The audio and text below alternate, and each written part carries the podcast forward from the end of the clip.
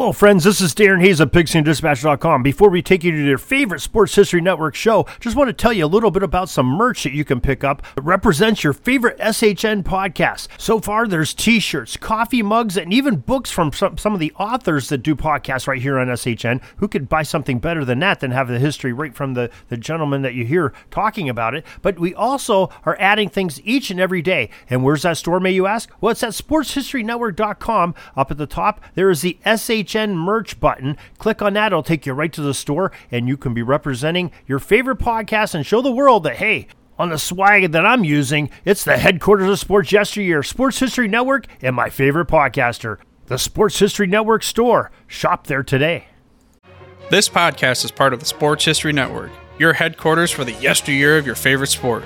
You can learn more at sportshistorynetwork.com. Hello, sports fans, and welcome to another edition of Yesterday's Sports on the Sports History Network. I hope everyone had a joyous holiday season and Happy New Year to everyone. Today we're going to talk about the 1986 Chicago Bears. Much has been said and written about the 1985 Chicago Bears. But what about the 1986 Bears? Many believe the 1986 Bears defense was even better than the 1985 team, despite defensive coordinator Buddy Ryan leaving to become the head coach of the Philadelphia Eagles.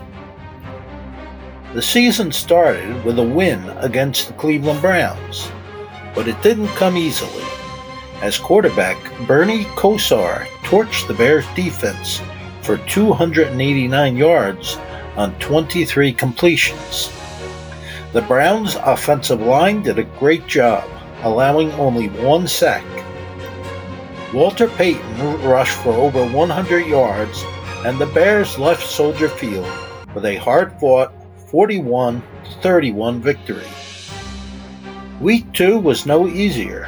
The Bears' defense looked more like the 1985 version allowing just 10 points.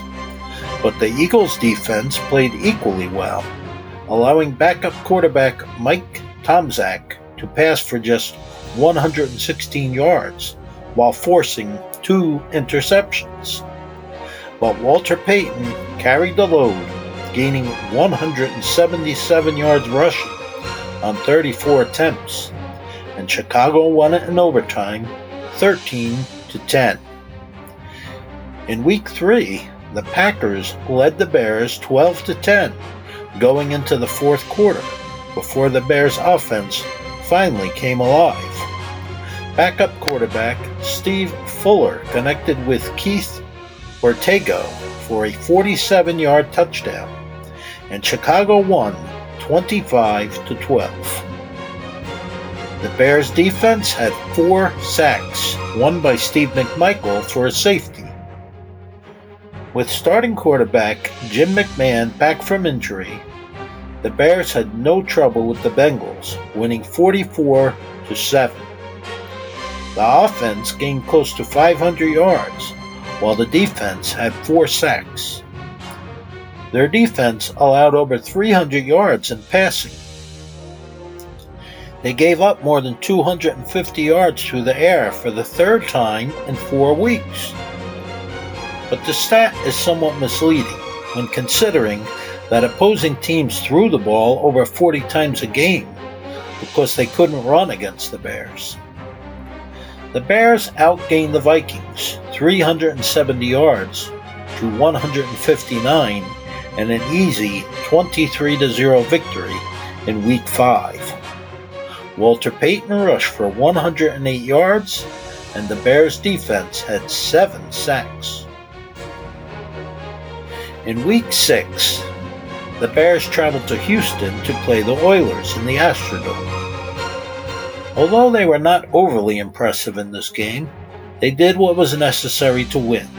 The defense recorded five sacks, and the Bears left Houston with a relatively easy 20 7 win to up their record to 6 0. After outscoring their opponents 87 to 14 in their last three games. the Bears were due for a letdown, which came at the hands of the Vikings in the Metrodome. With quarterback Jim McMahon sidelined again with an injury, the Vikings teed off on backup Steve Fuller, sacking him seven times. Chicago was never in the game, giving up 376 total yards while gaining only 190. The final score Minnesota 23, Chicago 7. The Bears bounced back the following week with a 13 7 victory over the Lions, but stumbled again in week 8, losing to the Rams. The game was a Monday night rematch of the 1985 NFC Championship game, which the Bears won 24 0. The Bears defense contained running back Eric Dickerson in that game, but they had a tough time stopping him in this one as he gained 111 yards rushing and another 46 yards receiving. The Bears held a 17 10 lead in the third quarter when Rams quarterback Steve Dils connected with Ron Brown for a 65 yard touchdown to tie the score. Neither team could score in the fourth quarter until Rams kicker Mike Lansford booted a 50 yard field goal in the final seconds to win it for the Rams. The Bears bounced back with an easy 23 3 win over the Tampa Bay Buccaneers in Week 10. The Bears' offense gained 434 yards, and Walter Payton gained 139 yards rushing. The Bears' defense sacked Tampa Bay quarterback Steve Young five times. The Bears upped their record to 9 and 2 with a 13 to 10 win over the Falcons in week 11. The defense continued to play brilliantly, recording 5 sacks. Jim McMahon returned as the Bears starting quarterback after missing the last 3 games due to a rotator cuff injury.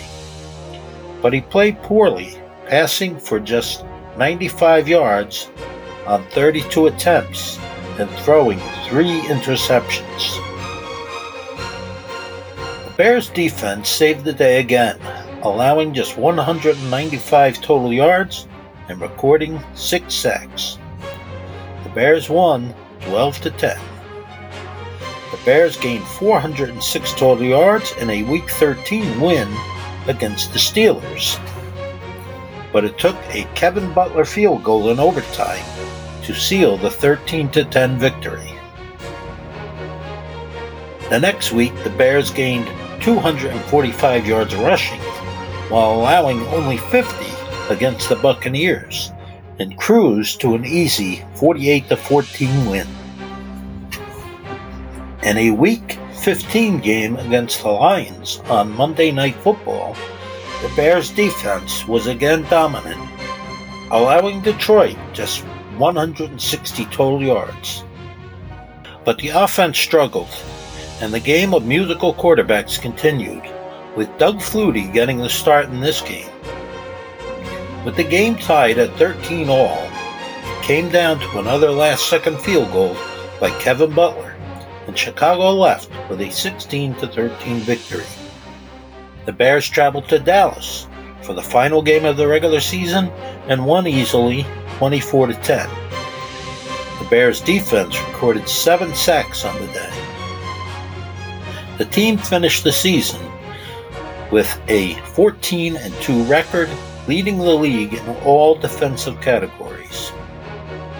On offense, Walter Payton and center Jay Hilgenberg made the Pro Bowl, while tackle Jim Covert made All Pro. On defense, strong safety Dave Duerson and defensive tackle Steve McMichael made the Pro Bowl. While middle linebacker Mike Singletary and outside linebacker Wilber Marshall made All Pro.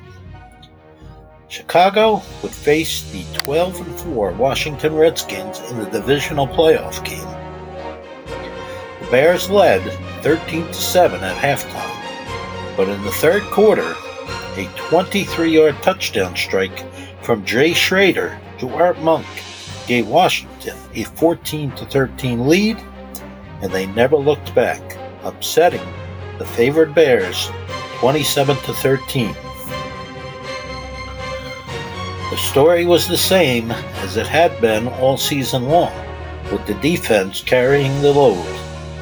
The offense managed only 220 total yards and turned the ball over four times. What went wrong? For one thing, the team wasn't battle tested. They hadn't played a particularly tough schedule, going 11 0 against teams with losing records, but only 3 and 3 against teams with winning records. Quarterback Jim McMahon spent much of the season injured, and coach Mike Ditka never could seem to decide on a starter.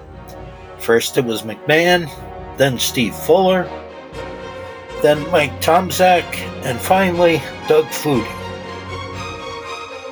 Without a steady passing game, the Bears relied on their offensive line and running back Walter Payton. Although Payton gained 1,333 yards rushing for the season, he was 33 years old and nearing the end of his career. He could no longer carry the offense on his shoulders as he had in the past. Some believe that if defensive coach Buddy Ryan and head coach Mike Ditka had been able to coexist, the 1985 to 1988 Bears could have been a dynasty. After all, the team compiled a 52 11 regular season record during those four years. That's an 82.5 winning percentage. But they were never a balanced team during that time. They relied almost entirely on their defense and an aging Walter Payton to carry the load on offense. Another thing people tend to forget is that the NFC was highly competitive at that time, with the Giants, Redskins, and 49ers all having outstanding teams. Nonetheless, 1986 was a memorable season for Bears fans. And from 1985 to 1988, those fans had much to cheer about. That will conclude our podcast for today. Hope you enjoyed it. Thank you, and God bless. This podcast is part of the Sports History Network, your headquarters for the yesteryear of your favorite sport. You can learn more at sportshistorynetwork.com. Hey there, sports history fan. This is Arnie Chapman, aka the Football History Dude, and I wanted to thank you for stopping by to listen to another episode here on the Sports History Network. Our podcasters are passionate about uncovering and sharing sports stories from yesteryear. And if you didn't know it already, we have over 30 shows across the network covering all sorts of sports history topics. In fact, here's a glimpse into one of our awesome podcasts here on the network. Hello, football friends. This is Darin Hayes of the Pigskin Dispatch podcast, and I'd like to invite you to the portal of positive football history, Pigskin Dispatch and pigskindispatch.com. We talk about everything that centers around the game of American football, expert discussions, the origins of the games, the great players, teams, and coaches, and more, and some great guests and insights from experts. We have new episodes three to four times a week, and you can find us on sportshistorynetwork.com, pigskindispatch.com, or your favorite podcast provider. How about that? I bet you're super hyped to go listen to that new podcast, right? Well, to learn about this show and all the other podcasts on the network, head over to sportshistorynetwork.com forward slash podcast. Again, that's sportshistorynetwork.com forward slash podcast. Head over there today to find your next favorite sports history podcast.